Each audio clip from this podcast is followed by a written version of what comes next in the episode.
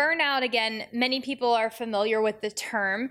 Um, when I talk to residents and medical students, fewer people are familiar with the fact that there's actually a formal definition of burnout. It's an intuitive definition, but it has three domains. First, emotional exhaustion, which is kind of similar in terms of feeling depleted. Um, cynicism and depersonalization. So, unfortunately, many people have had the experience of seeing a doctor who is callous and saying things about patients as if they are objects, and that's not okay. Um, burnout is not never an excuse, but sometimes while it may be that that doctor is just a jerk, uh, it can be a sign of burnout as well if this is sort of uh, a change from prior. Um, Depersonalization is also necessary to some extent for us to do our work. You can't uh, get completely emotionally invested constantly in every single facet of your work, or you wouldn't be able to get through the day.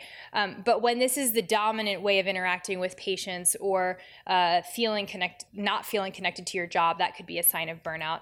And then sense of ineffectiveness at work. Um, interestingly, for physicians, because physicians still tend to rate their job as inherently meaningful, this is less of a driver in physicians, but is a strong driver in some fields. If you're going to boil burnout down into the crux of what it is, it's really a mismatch in the workplace between desired state and reality. If you ask a medical student why they want to be a doctor, nine times out of 10, when you're reading personal statements, somewhere in there it'll say, I love science and I want to help people. Um, and that is the ideal state of being a doctor. But when all this other stuff happens, it can feel pretty dissociated from that ideal state. So, the degree to which the ideal state is separated from current reality is the space where burnout lives.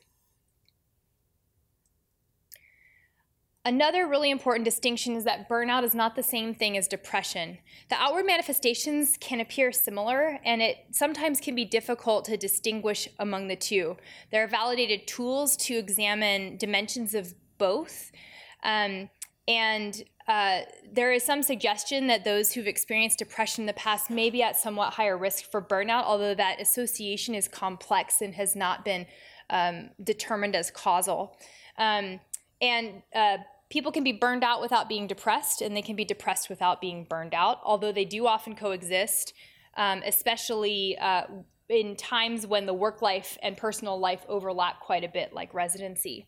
Um, the main distinction with burnout is that it primarily affects the work life. So, the one question to distinguish whether someone's experienced burnout, burnout or depression is are these symptoms persistent when you're at home, when you're on vacation, when you have a day off? Is this how you're still feeling? Um, and if the answer is no, I feel f- like a full person when I'm when I have a day off, um, and I'm totally happy when I'm on my vacation. Then burnout is is more likely. Um, the reason it's important to distinguish is uh, not for semantics sake, but because the treatments are different. We'll, we'll go into some of the interventions that address burnout.